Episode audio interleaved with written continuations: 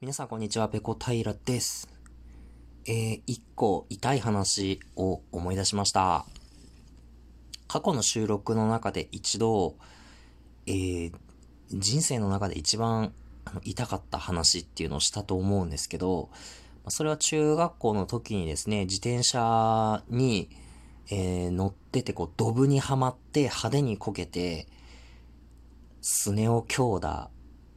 して次の日学校休んだみたいなそんな話だったんですけど、大体同時期ですね、中学校の1年生か2年生の頃だったと思うんですけど、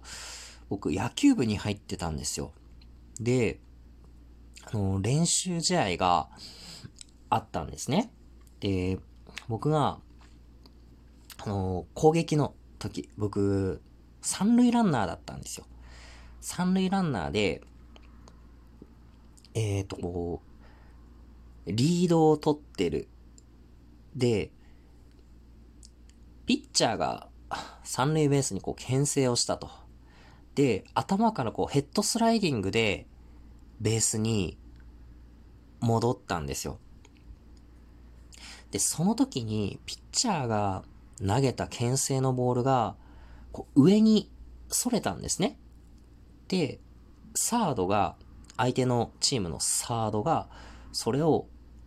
ジャンプしてキャッチしたんですよ。上にこうすっぽ抜けたボールをジャンプしてキャッチしたんですけど、その着地の瞬間にですね、僕がヘッドスライディングで戻って、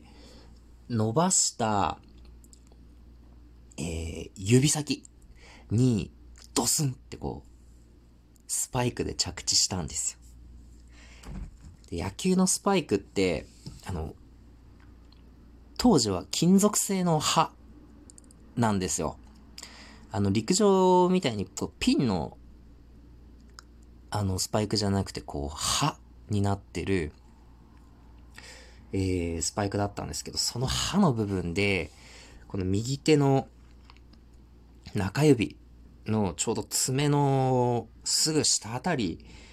ですね。この爪と第一関節の間ぐらい、第二関節か。あ、第一関節？どっち？爪に近い方の関節ね。ここざっくり踏まれたんですよね。これは痛かったですね。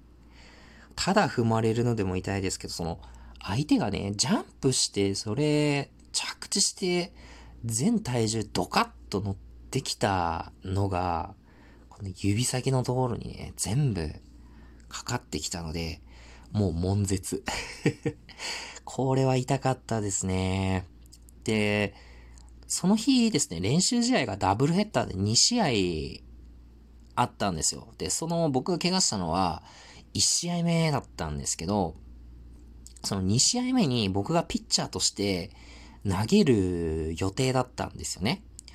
で、その相手のチームには、僕が小学校の時に一緒にリトルリーグでプレイしてた、まあ、ライバルの子がいたんですよ。で、彼と中学校に入って、こう、初対戦っていうことで、その練習試合が決まった時から結構燃えてたんですよね。あいつには負けないぞっていう気持ちで。で、そんな気持ちで、えー、まあ、望んでた午前中の第1試合だったんですけど、うーん、試合の中盤ぐらいですかね。うん、僕らのチームが、えー、攻めてる時に えー、僕がね、ランナーとして、えー、サードまで到達して、で、ピッチャーから牽制もらったら、えー、サードに、えー、スパイクで、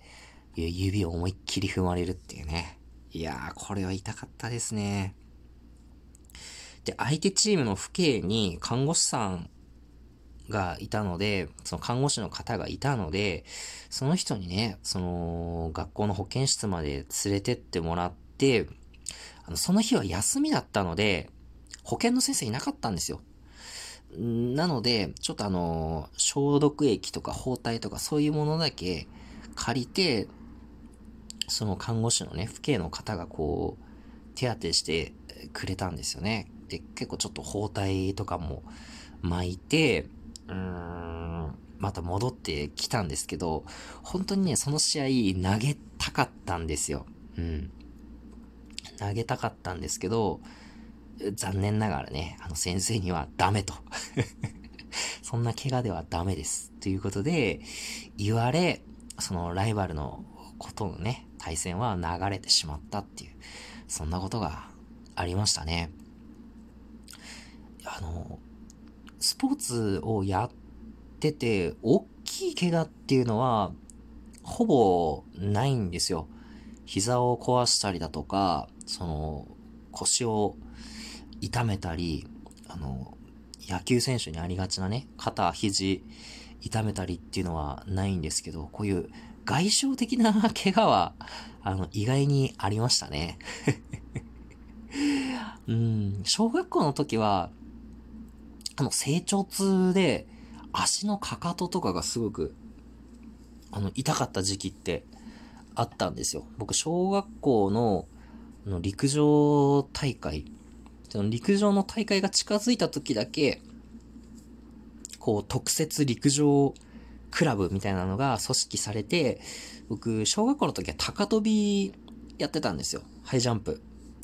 それで毎日練習してたんですけど、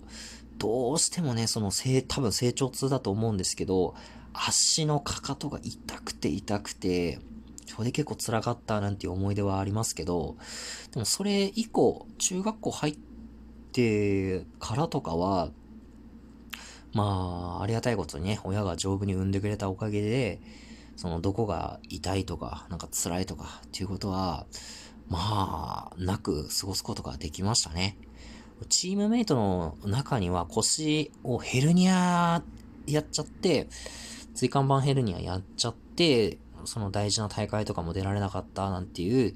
同級生いたんですけど、僕はね、腰も肘、肩も、まあ、痛めることなく、3年間、中学校3年間ね、プレイすることが、いや、できました。怪我なく過ごすっていうのも、またこれ、